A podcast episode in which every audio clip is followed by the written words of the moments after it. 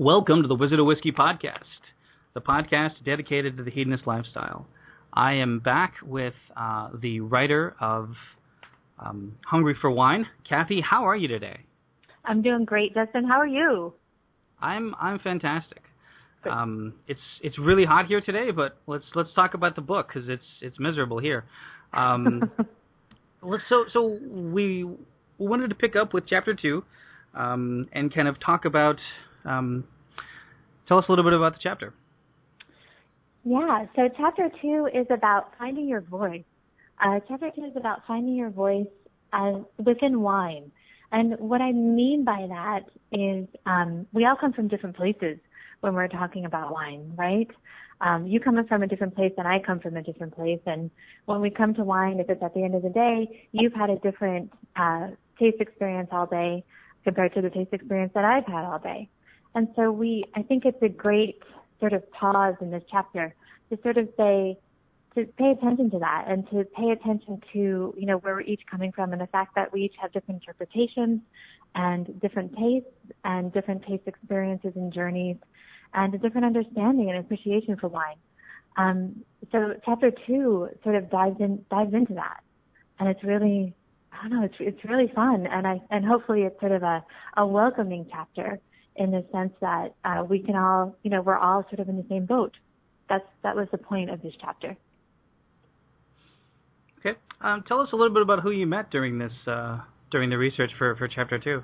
Yeah, so chapter two was um, sort of the kernel of it is when I was writing uh, my first wine project, which was a blog called 365 Days of Wine.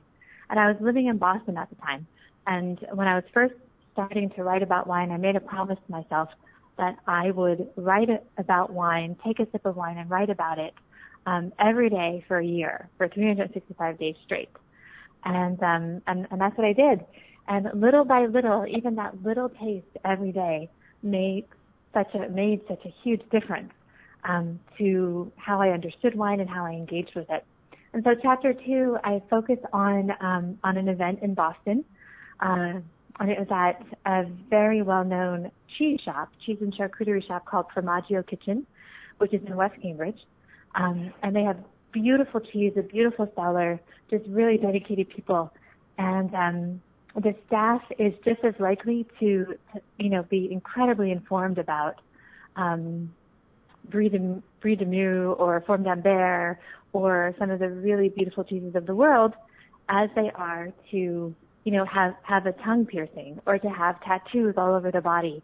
It's this really, really interesting intersection between sort of this commitment to, to craft, uh, production of food and, um, sort of this ex- creative expression. Uh, so it kind of comes together there in Formaggio Kitchen. And they were having an event um, about wine and poetry.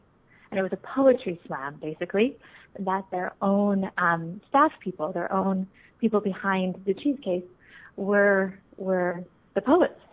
And so everyone who was there got treated to um, a poem that was read by, in most cases, the author, and um, a cheese pairing with wine. And the wine that the wine selection that they have at Formaggio Kitchen is um, mostly organic and biodynamic, and definitely heavily focused on uh, small production. And so in this in this chapter, I talk about how um, even though I'm not well versed in cheese and I wasn't well versed in wine, it was still really early in my journey. Um, I, I knew words and I knew poetry and I could relate to that. And so in this case, it was poetry that was the bridge to my enjoyment of wine.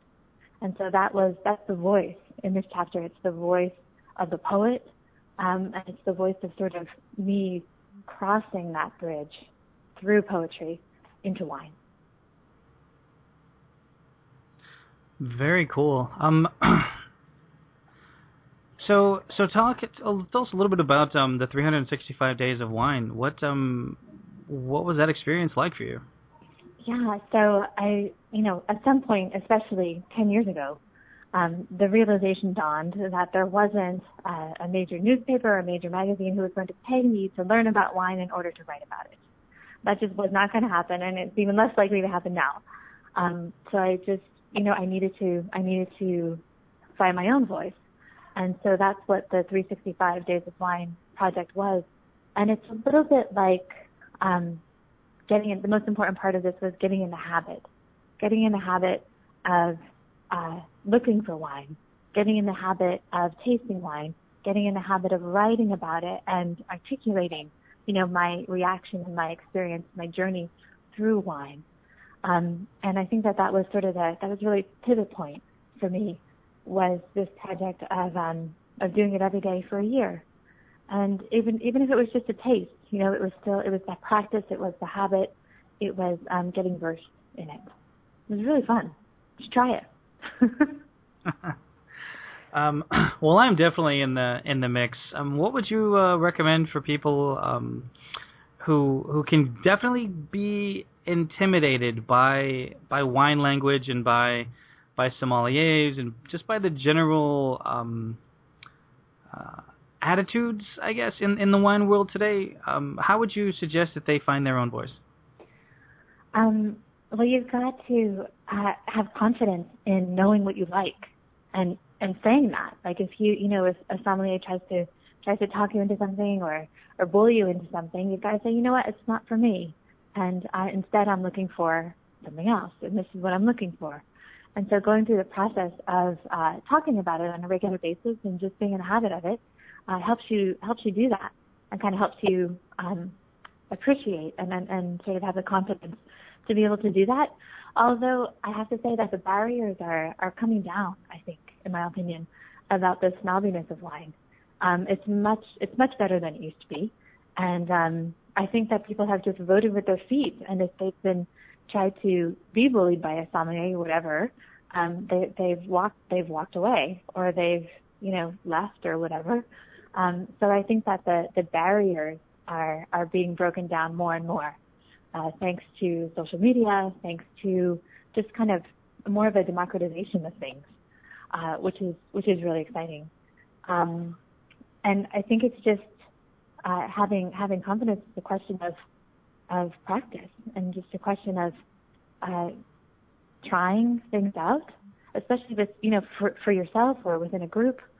Um, and just being able to say, you know what, I actually love sweet wine, or I actually think sherry is really interesting, or you know, now I'm a fan of Madeira.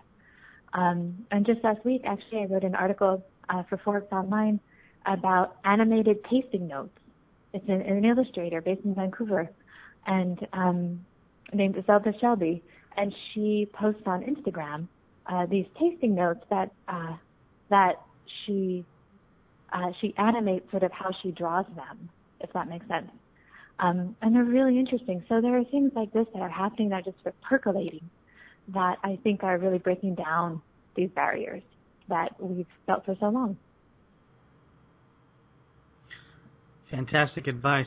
So, for all of you uh, you listeners out there, make sure that uh, the intimidation goes away by just being confident in what you know you like. Um, and uh, don't be afraid to ask questions. That's that's I think is one of the biggest issues. Um, is get out there and and ask questions because there are plenty of knowledgeable people. Um, so, there are, but there are um, plenty of knowledgeable people, but also people who who who want to share what they love, and um, and that's who that's your that's who's likely to engage. And I guess find those people and stick with them. Absolutely. Thank you, Cathy. Uh, look forward to hearing um, chapters uh, three and four. Um, so stay tuned for that, uh, everyone else. And uh, Cathy, you want to give us your uh, your social media uh, real fast so we can people can, can follow you and like you and all that jazz. Absolutely. So um, Twitter and Instagram is both uh, my full name written out. Cathy Huyghe, C A T H Y H U Y G H E. And on Facebook, you can find me on Facebook too. It's just reversed Huyghe Cathy. Fantastic. All right. Uh, stay tuned, boys and girls. Uh, we have chapters three and four coming up uh, real soon.